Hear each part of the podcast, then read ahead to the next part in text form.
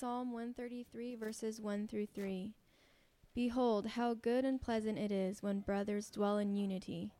It is like the precious oil on the head, running down on the beard, on the beard of Aaron, running down on the collar of his robes. It is like the dew of Hermon, which falls on the mountains of Zion. For there the Lord has commanded the blessing, life forevermore.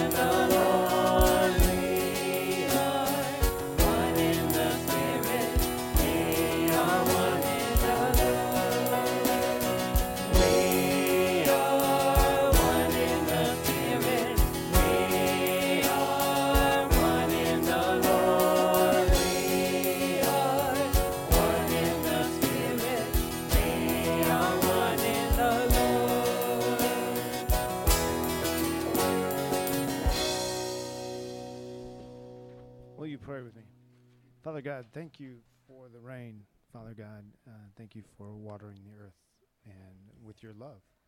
Father God, we ask you to be with all those people on the East Coast that are suffering now because of the, the flood. Our hearts go out to them, and uh, may we be with them in spirit and mind, Father God. And today, fill us with your love and your grace, and may our, our song be a joyful, joyful no, uh, noise to your ears. In Christ's name, amen. All right, the next song we're going to sing is Even So Come, and I think most of you have figured out we're having a little trouble uh, projecting the words, but the, all the words are available in the bulletin. So if you don't have a bulletin, uh, we can certainly get you one, and you can you can see what we're singing and sing along with us by reading the words from from there. And that's that's why we have it. So Even So Come.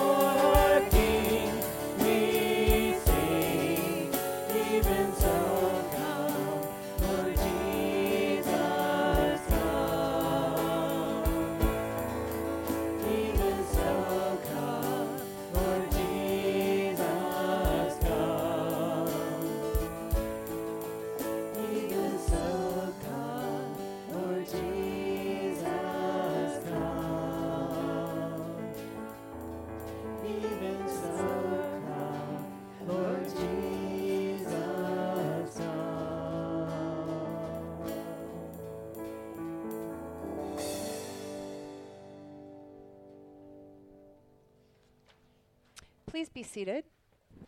Our reading this morning comes from Romans chapter 15, verses 4 through 7. What, uh, for whatever was written in former days, was written for our instruction, that through endurance and through the encouragement of the Scriptures we might have hope. May the God of endurance and encouragement grant you to live in such harmony with one another, in accord with Christ Jesus, that together you may, with one voice, glorify the God and Father of our Lord Jesus Christ.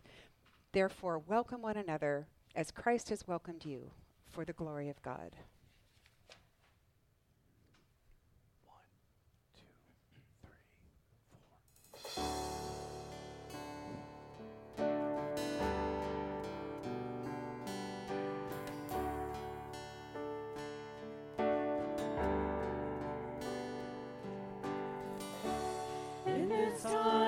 Desperation,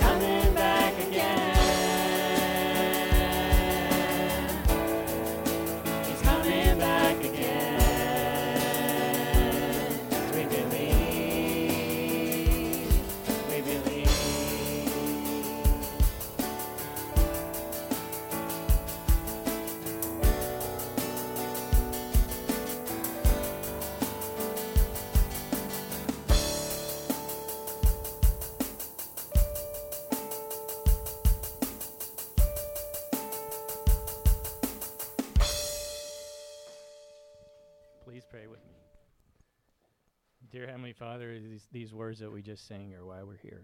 We believe in Father, Son, and Holy Spirit, and that you're coming back again. Um, so just just uh, help that thought resonate in our souls, and uh, for today and every day.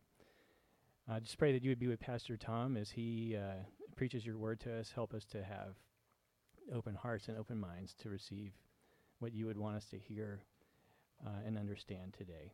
In Jesus' name we pray. Amen. Amen. Good morning. It's good to have you with us as we worship God together here today. If uh, you are visiting with us or if you have any prayer requests, we encourage you to communicate with us on this little form and we will follow up with you uh, in one way or another. And hope that uh, if you have any prayer needs, you will either communicate them with us this way or that you'll take advantage of uh, pr- one of our prayer team members being available during the time of offering uh, if you want someone to pray with you and for you for anything that's going on in your life while you're here today. So make that a priority if you would. And uh, several things going on around here that you ought to know about. You can always find out more at our member at our website and go, log into our member portal, find each other, uh, news, information, etc. We encourage you to do that often. Um, and then, of course, youth group kicks off tonight with our 2018 manifestation of Mestival. And uh, it should be, well, messy. That's the idea, right? So, Zach, if you and I were in a pie fight, who would win? There's only one way to find out. We'll find out tonight. You ready? Are you ready? All right. Okay. Um, if you are a youth and you are coming tonight, I highly recommend a couple of things. Well, several things. Um, I'm planning on wearing at, at least two points during the evening a pair of like swimmer's goggles. You know what I'm talking about? All right? Because it'll be, there'll be much less pie in the eye if you have on a pair of those goggles. Got that? And your sunglasses might not, they might look good, but they might not stop the flow. All right. Um, I recommend some kind of shoe footwear that's conducive to activity. So you might slide right out of your flip flops with some of the things that we're going to be throwing at you this evening. I'm going to wear my river shoes, my trashed old you know tennis shoe kind of things. I encourage you to do the same. That would be generally considered a closed-toed shoe that you don't mind getting trashed. I would recommend bringing a towel for afterwards, uh, maybe a change of clothes so your father or mother might let you get in their vehicle when you're done.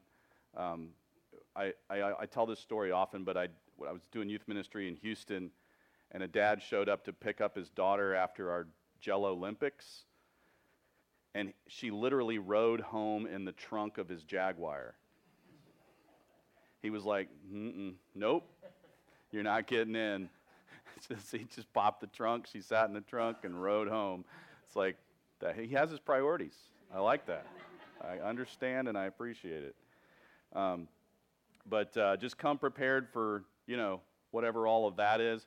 If you are a parent of the youth group, there's a couple things you can do for me. Uh, you can come and help set up a few of these activities.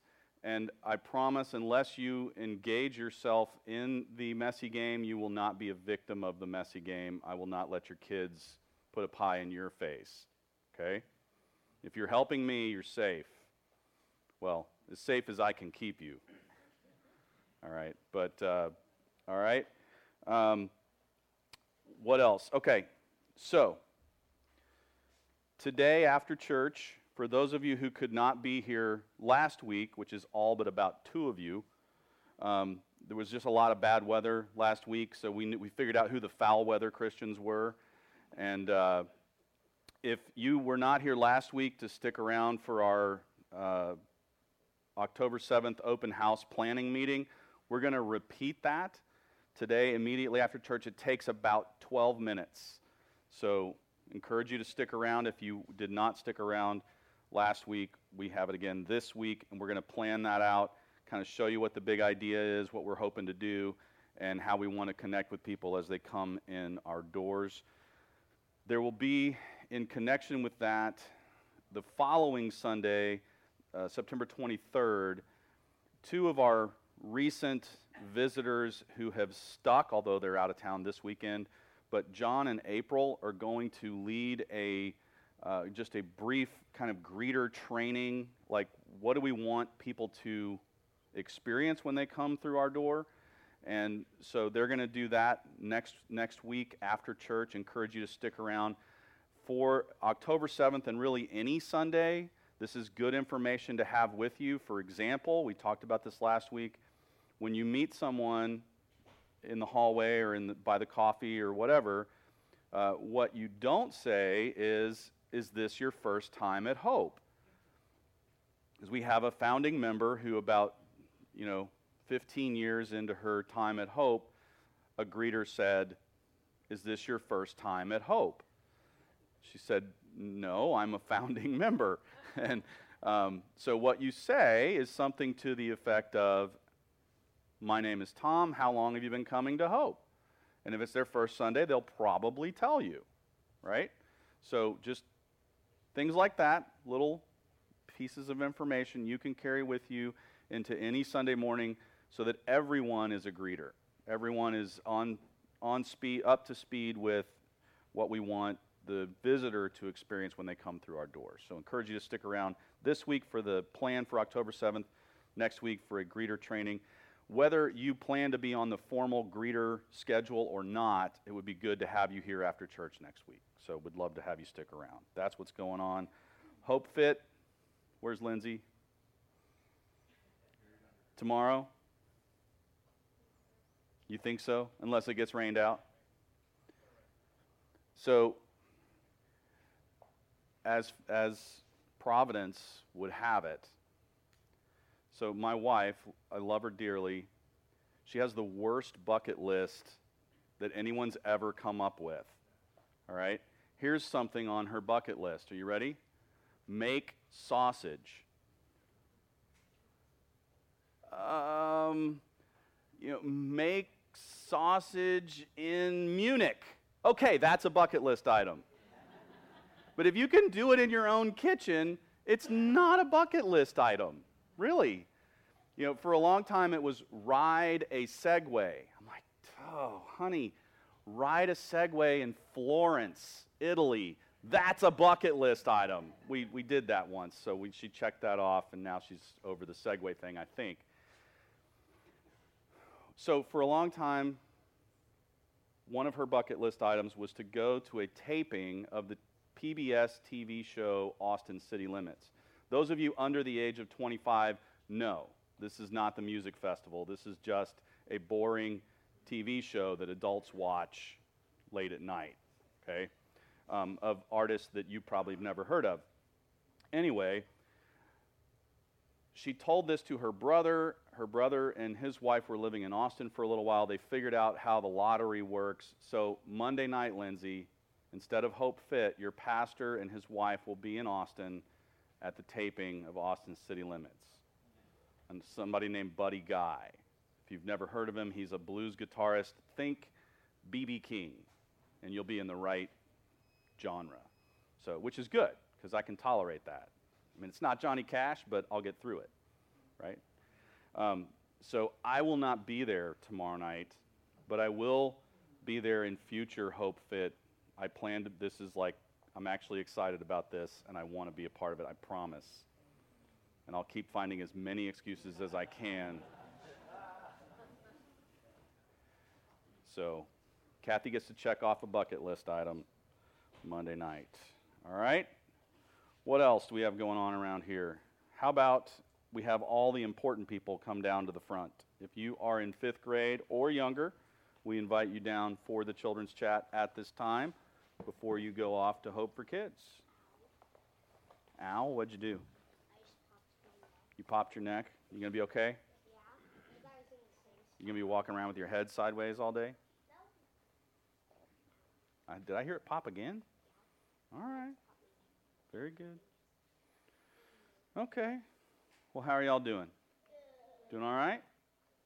What's new?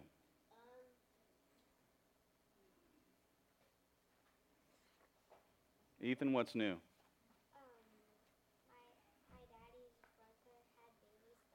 yeah, that was really sad. I was so sad about that. We'll pray for that in a minute, okay? Just for their comfort and care. So, yeah. Sometimes life is sad, isn't it? And sometimes life is great. Yes, sir. Like whenever you get candy, that makes life great. Well, there is that. Thank you. Well, you know, there's all kinds of things, good and not so good in life. So, listen to this. This is from the Apostle Peter. Do you know who Peter was? Who did Peter hang out with? Jesus, right? He was one of the 12 disciples. And when Jesus went up to heaven, he left Peter and the other apostles in charge of the church, said, Hey, take care of my people, spread the word that God loves them, that I died to forgive them of, my, of their sins. And then a few years go by, and two things start to happen. Christians start to be persecuted. That's kind of a big word. Does anybody know what that means? It means that they were singled out for believing in Jesus and that they were put into jail or prison, sometimes beaten, sometimes killed for believing that Jesus was the Son of God. So they suffered a lot for their faith, right? Did they believe the right thing? Did, did, did, did believing the right thing mean that good things would always happen? No. No, it doesn't. So sometimes, even though we believe the right things and we, we might do the right things, life can still be sad and difficult, right, Ethan? Yep. And so, another thing that was happening is that as things got difficult for people in the church, they started to have disagreements with each other, right? So, the Apostle Peter was writing to a church that was going through a lot of suffering, and he said to them, All of you, I want you to have unity of mind. What does that mean? Unity of mind. What does that mean? Does it mean I want you to all disagree with each other all the time? No, it means agree with each other. Find ways to agree with each other. You talked last week, Ethan, about finding a win win, right? It's the opposite of disagreement. So Peter says, I want you to figure out how to have a win win. I want you to have sympathy. What does that mean? To be nice to each other. Even if you disagree, can you be mean about it? You can, but you're not supposed to be. Does that does being mean about something reflect God's heart? No. All right. Have unity of mind, sympathy, brotherly love, right? What's the opposite of love? Sin. Hatred, sin, all right? So he doesn't want us to have that. He wants us to have love, a tender heart, and a humble mind. What does it mean to have a humble mind? Yes, sir.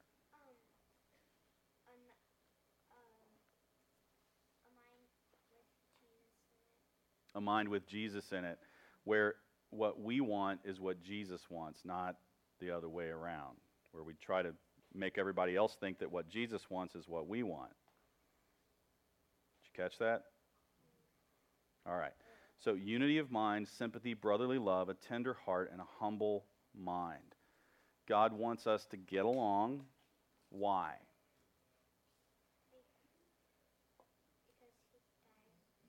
because he died for us and he wants us to be part of his family. Do you always get along in your family? Nope, nope not always, right? But are, does, does God want you to get along in his family? Yes. Yes. He wants you to love, he wants you to forgive, he wants you to be kind to other people and not be mean, and he wants you to figure out a way to agree on things, right? Is that always going to be easy?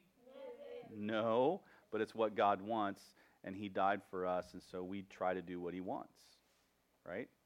Because He loves us and we love Him. I think you get it. Can I say a prayer for you guys? All right. Dear God, thank you for these precious children and the gift that they are to our families and to our churches, and we pray your blessing over them as they study more of your word and hope for kids today. Fill them with your Holy Spirit and lead them into a deeper understanding of your love for them through Jesus Christ. And Lord, we pray for Ethan's aunt and uncle in their loss of their babies, and we just pray that you would pour out your comfort and your love and your grace over them. Uh, be present in their hearts today and going forward that they might know more of your love for them. And we just pray that and all these things in Jesus' name. Amen. You'll have a great time and hope for kids.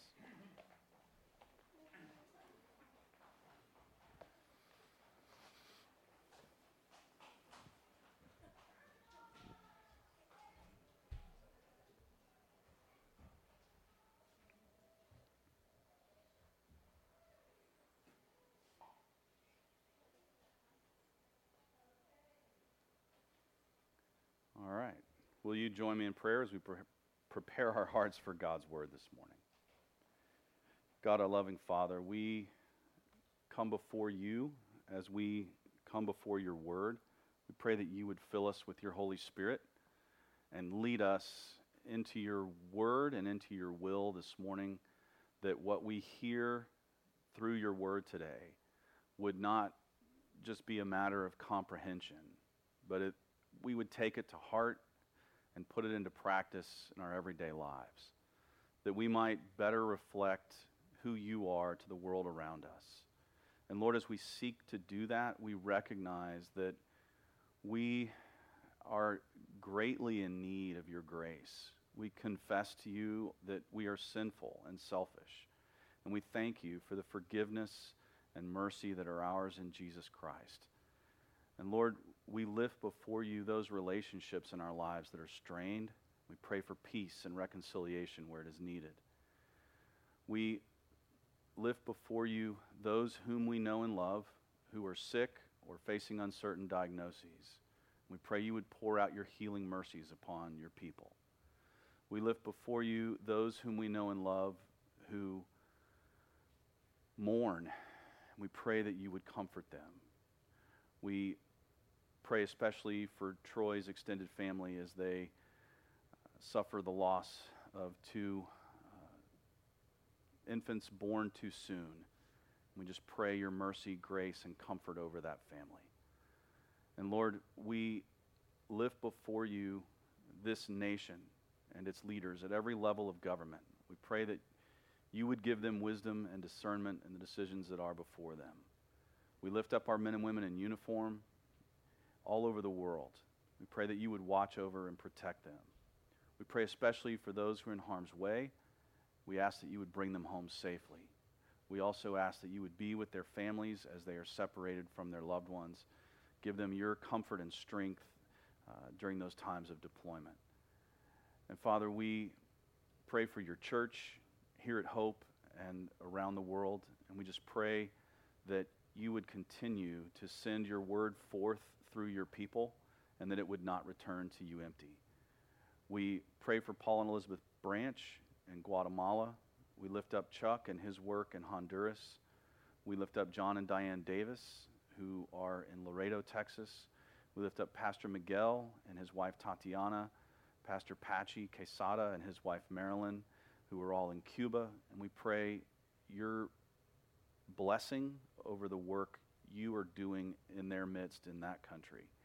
We lift up Robbie and Joyce Hamd, who we support as they continue to labor in Beirut, Lebanon. And we pray for Benjamin and Monica Bailey, uh, who are elsewhere in the Middle East. And we just pray you would bless and grow their extension of your grace through Jesus Christ in that part of the world. We lift to you uh, all the churches in our EPC family and even our own church and our need for your grace. And we just submit that all to you in the loving, holy, and precious name of Jesus Christ. Amen. All right. So, for those of you who haven't been around lately, um, we finished up a sermon series that we did towards the end of the summer with some of the members of our youth group looking at uh, an old Jewish scripture called the Shema out of Deuteronomy chapter 6. And then we're looking forward forward to our open house. We're going to start a new sermon series at that point, which will look at the idea of second chances and new beginnings.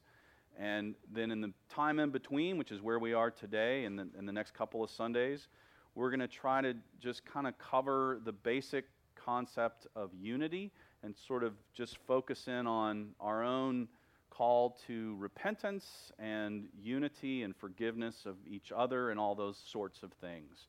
Um, so last week we, um, we looked at a passage that, that talked about this theme, and we're going to look at a different passage this morning that comes from a, a, a different author. And this is written by the Apostle Peter. And Peter had a rather unusual set of gifts. He was a fisherman. He was probably rather burly and probably earlier in his life a bit crass. Um, I mean, think about a commercial fisherman, and you've probably got about the right salty type of character that Peter came to Christ with. And then Jesus has a couple of really profound exchanges with Peter, both when Peter denies Christ. Well, before that, Peter's like, I'll, you know, I'll never let anybody hurt you, and, and you know, cuts off a soldier's ear. And Jesus is like, Oy vey, you really don't get it. You don't seem to understand this whole grace thing, buddy. And then Peter tells Jesus, I believe it was on the night of the Last Supper, I'll, I'll never betray you. And Jesus is like, You have no clue. Let me show you the, the power and extent of human resolve. And before the rooster crowed at dawn, Peter had denied Christ three times. And then the risen Christ encounters Peter and asks him three times, Do you love me? And so Peter, for his three denials, is given three restorations by Christ. It's a, it's a transformative um, encounter, really. And it takes this salty, kind of dirt under his fingernails type of guy and puts him front and center to become one of the leading pastors of the movement of the gospel through uh, the Mediterranean world. And Peter sees something over the course of the few years that he's been ministering to churches all over, and he realizes that Christians are not as good at getting along with each other as they should be, especially when life turns up the heat. And so he writes this letter called First Peter. We call, that's what we call it. It's, it's the first correspondence of Peter to the churches that he's pastoring uh, that we have record of. And he's writing to them knowing that many of them are being uh, jailed and tortured and even killed for their faith. And at the same time, as the heat is being turned up, they're turning on each other. And so Peter writes the first couple of chapters of his book are about how to hold up under suffering, right? Just suffering was God's plan for his own son. Don't think you're exempt. Don't think you're doing something wrong because life is difficult. That's not the way it works. In fact, it's the opposite of that. When you do everything right and you obey God and heed him, you will suffer as a result. This is not the good news that it sounded like and uh, for most people. Uh, you know, do the right thing and suffer anyway, right? But it's very different, and Peter alludes to this in this passage we're about to read. It's very different when you do something stupid that's wrong and you suffer as a result than when you do what's right and good in God's eyes and you suffer as a result of that. And so Peter talks about the difference between those two things and the need for all of us to figure out how to get along. And so in, the, in that sort of spirit, we're going to open up to the third chapter of the first epistle from the Apostle Peter. and I'm going to read verses 8 through 22. This is at the point in his epistle where he has primarily turned his attention towards how we get along. So, beginning in verse 8, Peter says this Finally, all of you have unity of mind, sympathy, brotherly love, a tender heart, and a humble mind. Do not repay evil for evil or reviling for reviling, but on the contrary, bless. For to this you were called, that you may obtain a blessing.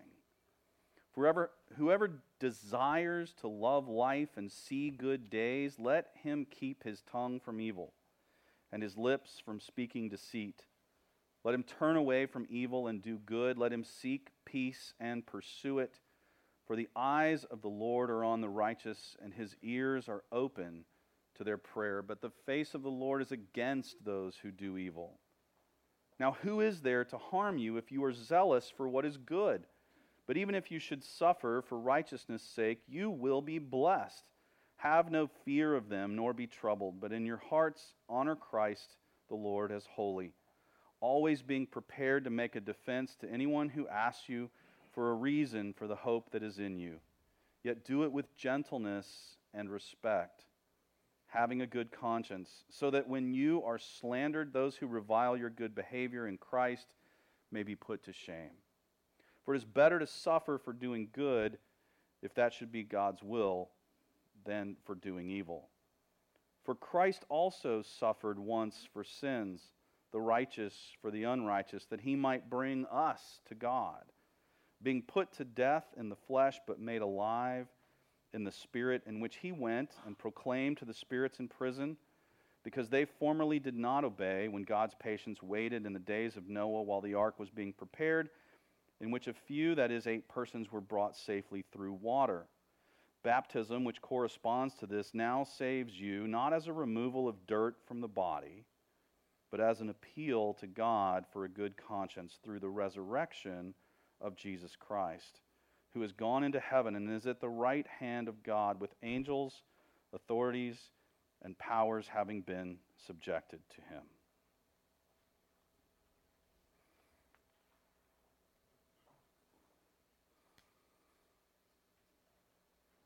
I'm not mistaken, the song Come Together, which was a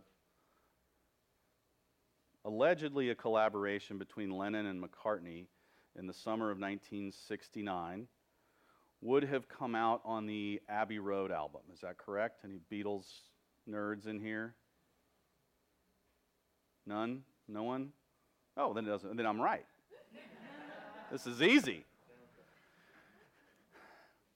Come together, summer of 69, within two months,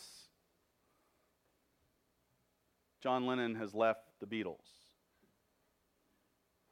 And Paul McCartney would follow a few months later. Uh, ironically, George Harrison uh, beat them all to the punch. By early in 69, he walked out of a studio session and basically said, I'm done. And they somehow got talked into, I think it was Paul who was excited about this, talked them all into this rooftop recording session above the Apple studios in London.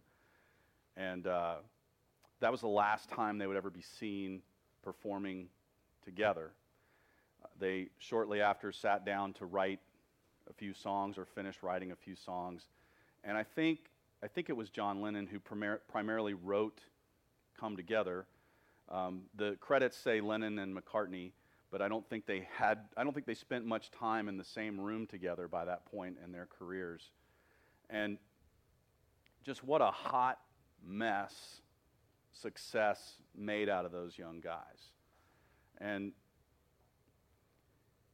you know, you think about it from a human vantage point, and it, do, it doesn't matter whether we're succeeding together or suffering together we will figure out how to not get along.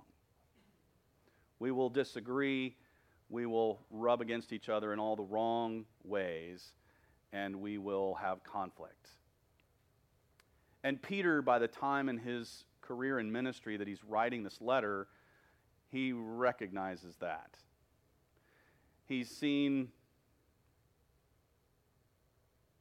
Paul and not John, but Barnabas have to separate in their ministry together.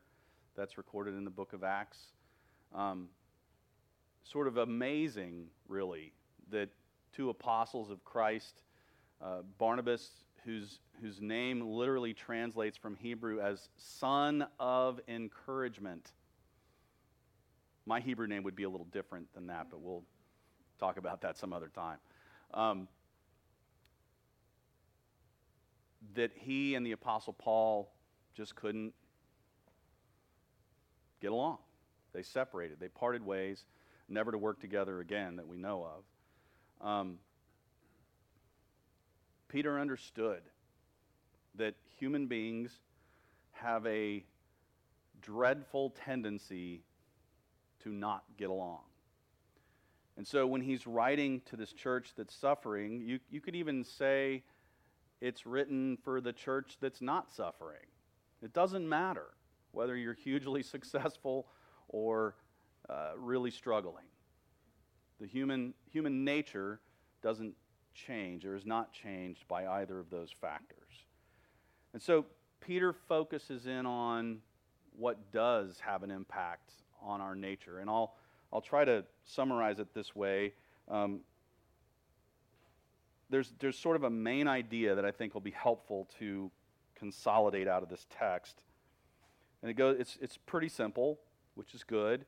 But because Christ gave everything for us, he, he laid down his life, he stepped into suffering, he was resurrected from the dead and seated at the right hand of God, all for you. Because he doesn't want you to be separated from God for eternity. He did this for us. And so, because He gave everything for us, we must come together for His glory for the sake of His kingdom. We are to come together. Togetherness, unity, as the Bible often describes it, is to be a feature of being in God's family. And so, if that's the case, what does Peter reveal in this passage about what God wants from us as he calls us into unity? I think Peter begins the passage with a call to extend grace to each other, to be a people who give others around them the benefit of the doubt rather than jumping to the conclusion of the worst possible case scenario every time conflict emerges. He wants us to pursue harmony. This is an active pursuit. Harmony is not something that comes by sitting back, it's hard work.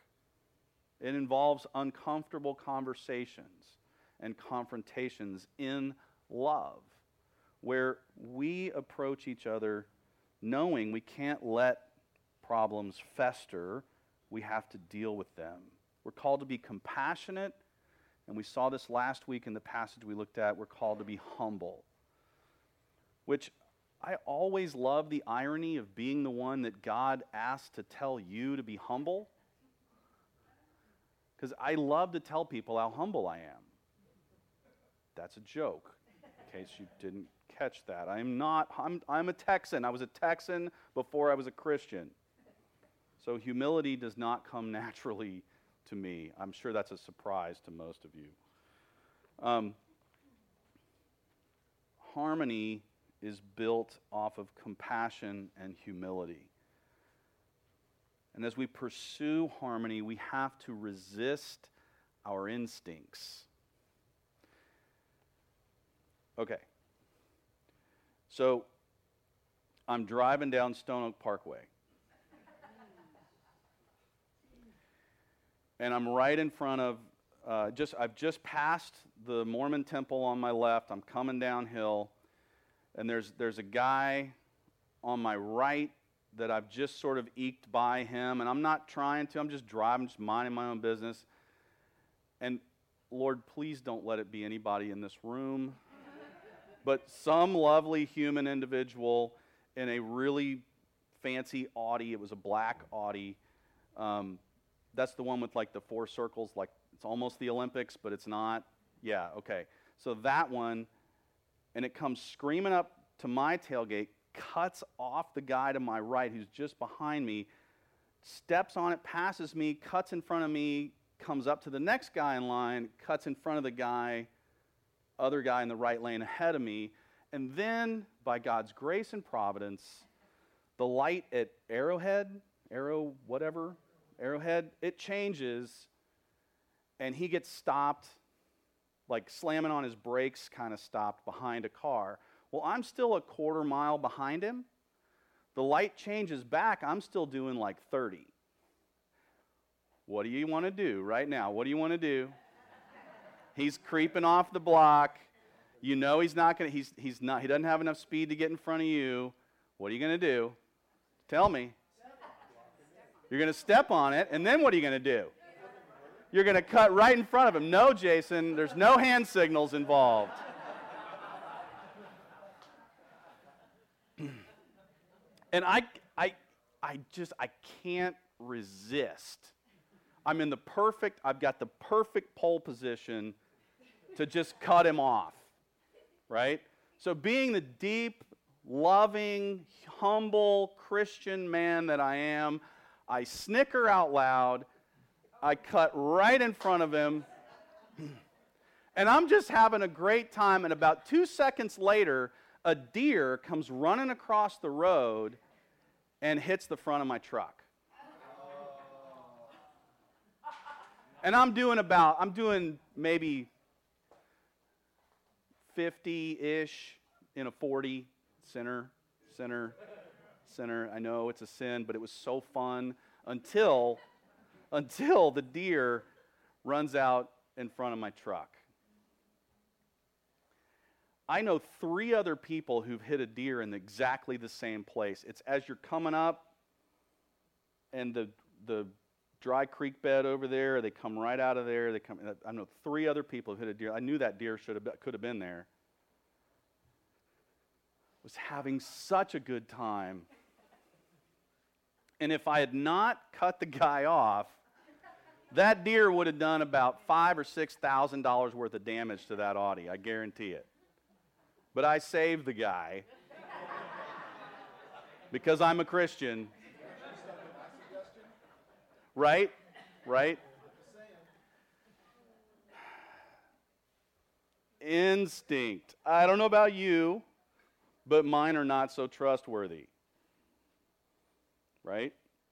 And Peter understands this. He says, if you're just going to follow that instinct, when you get slapped, you're going to slap back. And nobody's going to understand that you've been redeemed by the blood of another. That you're forgiven, that you're eternally changed, that you are different as a result of the grace of God.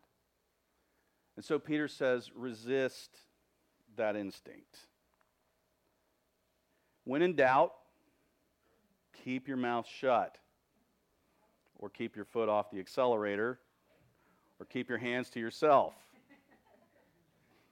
Hand signals, anyway. And instead, seek to be a blessing.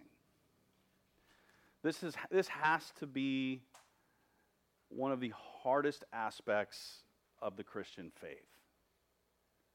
To turn, not only turn the other cheek, but to then seek the blessing and benefit of the person that you instinctively want to cut off. And Peter knows. He knows us. Because human nature still hasn't changed 2,000 years later. We're still the same. We have the same nasty instincts, and we're called to pursue harmony in spite of ourselves to extend grace to others, to keep a healthy perspective. This is a big part of Peter's writing. Just reframe your understanding and perspective on life. Here's what he has to say God wants you to do what's right, even if you will suffer for it. He wants you to do what's right. That, in and of itself, is its own reward. It will not always feel like its own reward. When you are ostracized at school or at work or wherever you happen to be doing whatever is right and suffering for it. It will not feel good, it will not feel like a blessing, but the purification of doing what is right when it hurts is good for the soul. And Peter understands this, God understands this, we need to understand this. We are called to do what's right and we are called to honor Christ in our hearts with showing respect to others, that is, respectfully sharing who Christ is with other people. Um, you can turn on your television and find preachers who are kind of mean, right? Um,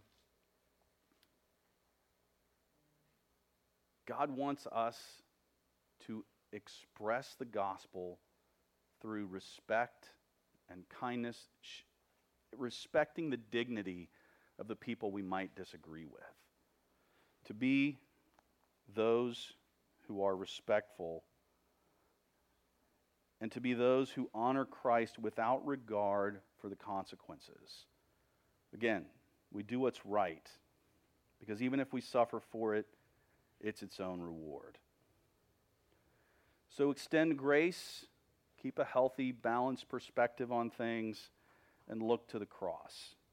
As Peter goes to conclude his thoughts on unity, he takes us back to Jesus. Um, I'm going to have a few words with Peter when I get there because he left the preacher a little mess to deal with in this passage, right? And you would not believe the amount of commentary and disagreement in the Christian history that we share over what's at the end of this passage. It's kind of funny that he tells us to be humble and get along, and then he drops this like big mess on the table. He opens the can of worms, sets it down, and walks away. All right, Here, here's the deal. A couple things in here that are tricky. That Christ preached to the dead, what does that mean? Right? A Catholic might use this to defend their doctrine of purgatory, although there's no indication in the text or anywhere else in Scripture that a deceased individual has to atone for their own sin. In fact, that's offensive to the message of the cross. That Jesus atoned for our sin there and said, It is finished, right before he died. So it's sometimes used that way. There's a whole, a sundry other set of ways that Christians have disagreed over this passage over the years. Let me just summarize it this way He went through hell for you, He literally went to hell for you after He went through hell for you. That's what Peter's trying to convey. That Jesus went all the way there for you so that you don't have to. He took that trip in your stead, and we're to follow his lead. I think, I think Peter's point in this last passage, it goes something like this. If you think that being a Christian and doing the right thing will earn you the right to not suffer, you're crazy. Stepping under the banner of Christ is a step into suffering in some way or another. It will be. There's no way around that. If it was God's will for his son to suffer in his body, it's God's will for his son's body on earth, that's us, to suffer for his glory. That's actually not the gospel The gospel is that you're saved, you're forgiven, you're loved, you're part of God's family for eternity. One of the side effects of engaging the gospel in a sinful world is that we will suffer as a result. And so Peter says, Be like Christ, follow his lead, be willing to suffer and sacrifice in order to bring about the redemption and life to the souls of others. Be willing. Follow the lead of Christ. And then follow his pattern. You see Peter alluding to Noah. Again, dude, we're going to have to talk. All right? This is really theologically messy. I understand this. You probably don't care. I'm not going to bore you with the details. But suffice to say, I've said this before, the physical reflects the spiritual. And Peter is saying that as there was, you know, 40 days and 40 nights of water that came upon Noah in his time, and God saved him through that water, through the suffering, you cannot spend that much time in a ship full of animals and eight people and not suffer, I promise you. Um, but in the same way that Noah emerges from that washing with new life, a new lease, new hope, the rainbow that, that symbolizes hope, we emerge from our baptism, not the one with water, but the one by the Spirit and by the blood. We wash, we come out washed and cleansed and made new. And God establishes this pattern that you see Peter makes he's, he's he makes this weird uh, analogy to Noah just to say you see God's thumbprint in each of these. It's like this is the same author. There's, there's water, there's sin, there's washing, there's new life, new hope, renewed faith. There's, this is how God works. And so your baptism marks you as one who has been washed by the blood of Christ and filled with the Holy Spirit to live in new life and in hope. If we follow the pattern of Christ, we are prepared to go through hell for others, knowing that we have been forgiven. You are not going through hell to earn your way into heaven, been taken care of.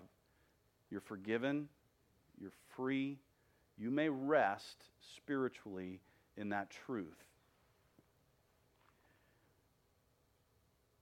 While we are prepared to go through hell, we must also be intent on going to heaven. That is, to know that He's got this. We can rest in the power of God, the power of Christ. Listen to how Peter expresses this power at the end of this passage. Through the resurrection of Jesus Christ, who has gone into heaven and is at the right hand of God with angels, authorities, and powers having been subjected to him he paints a picture of a Christ who's in charge, who has all the strength of the universe at his disposal, and who loves you. He's not going to save you from the suffering. He's going to be with you through it. The strength the power, the authority of God is alive in your heart. So that whether things are good or things are bad, you can still say, What is it, Carl, that you say when I ask you how you're doing? No, that's, you've never said that to me.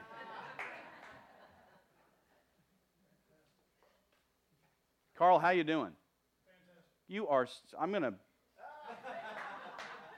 you know, I have a, an, a salt gun, a little, little it shoots, shoots little table salt, sprays a table salt at bugs. I'm going to shoot you with it. Are you really not remembering what you say every single time I ask you how you're doing? Except for those two. Every single other time I've asked you, but when I need you, baby, it's okay. I still love you. What you often say when I say, Carl, how you doing? You say, I'm blessed. Yeah.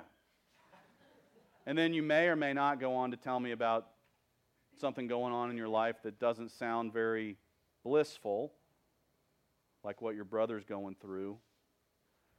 Um, but you seem to usually always say, I'm blessed. I'm listening. I need that. I need that reminder, right? That whatever's going on, the truth above that is we're blessed. Will you pray with me? God our Father, you have called us to the impossible, to be those who find a way to come together in the midst of all the human nature that is gathered together in your name, in your church. Lord, help us. Fill us with your Holy Spirit. Remind us of the grace and forgiveness that are ours in Christ, that we might be more equipped to extend grace and forgiveness to those whom you have called us into unity with. So, Father, we submit our hearts and ourselves to you, to your word, to your love, to your call to bring about unity in your church and in our families, and our places of work, and our neighborhoods, and our schools, everywhere you call us. You want us to be those who bring light and respect and understanding and love. And so we need you in order to fulfill that calling. Fill us with your Holy Spirit and lead us to live in such a way that your light and glory shine out into the world. We pray this in Jesus' holy and precious name. Amen.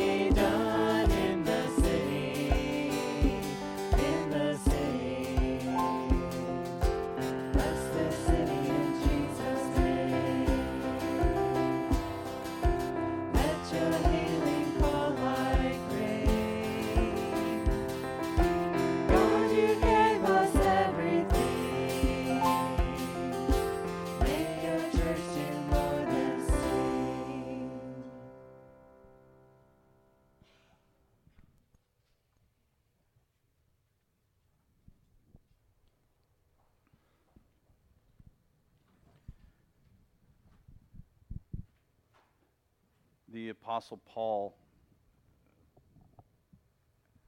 had started several churches around the Greek speaking world at the time. Many of them today are in Turkey. Um, and this particular one, I'm going to read you a, a passage from his letter to this church. They were in Greece.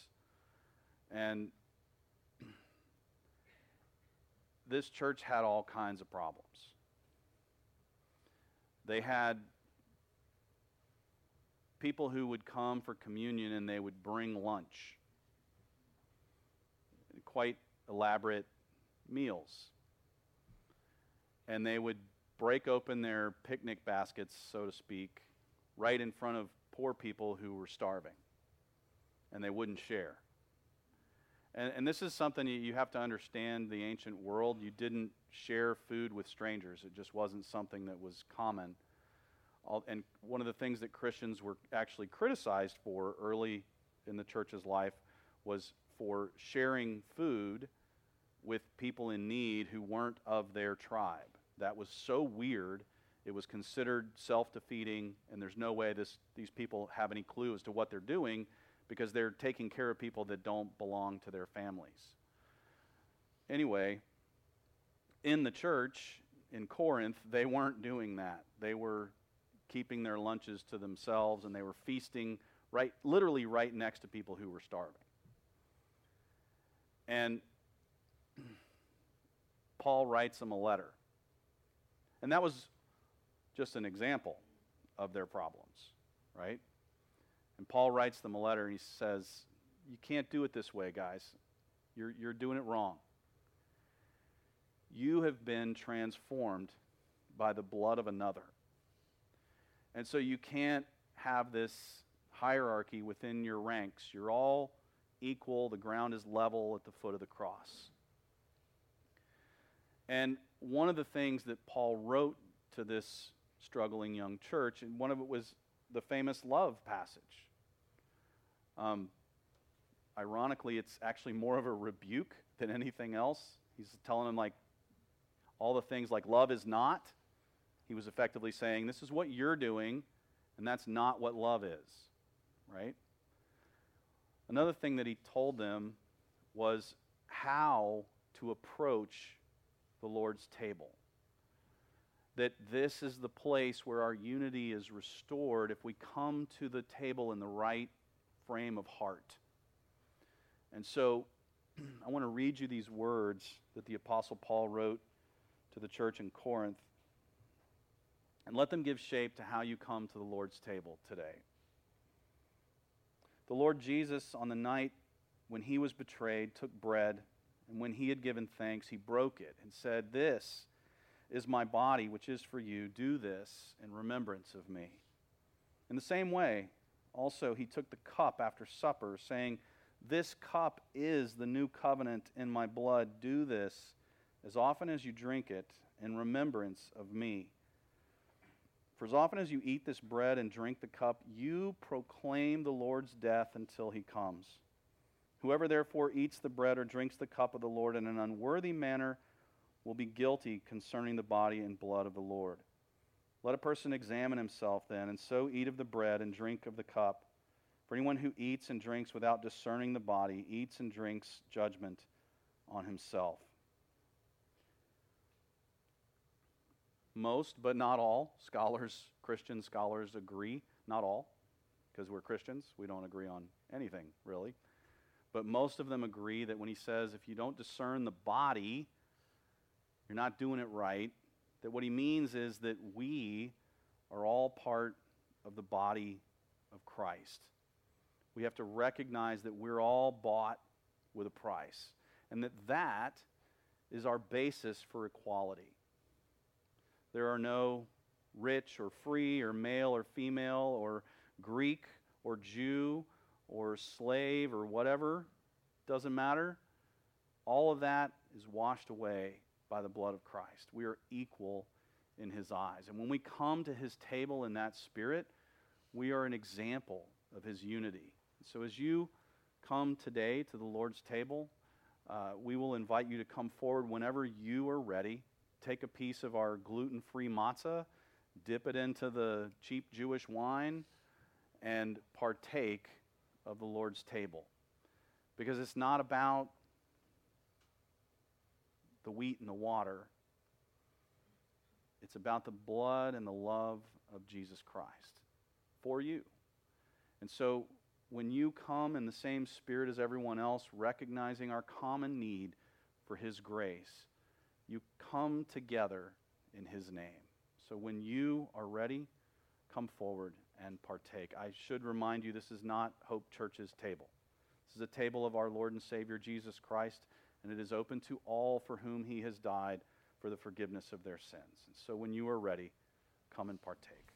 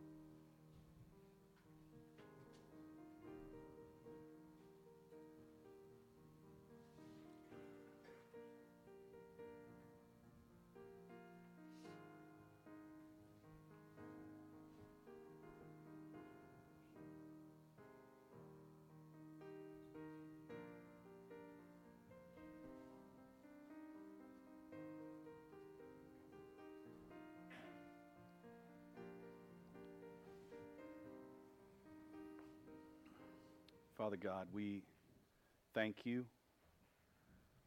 for the humility that you have built into the gospel. That we must come to understand that we stand before you not in our own power and strength, but only by the merit of the blood of your Son. And so we are equal, we are one, bought with a price, brought together in your name. Fill us with your Holy Spirit and help us to come together. In Jesus' name we pray. Amen. So the song that we're about to sing again, uh, "Make Us One," the first set of uh, words, one with the Father, one with the Spirit, one with the Son of God, one with our sister, one with our brother, one family by the blood. Let that take a place in our heart and guide us this week as we stand together and sing this one last song.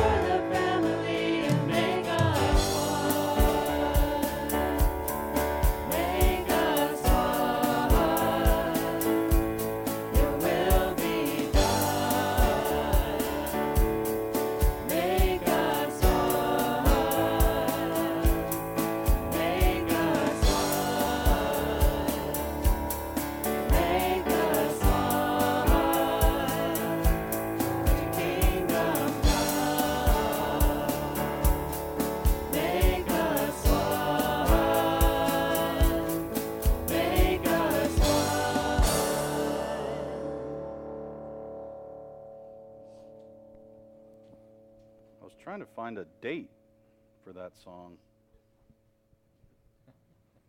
It's about three pages of information condensed into a two point type.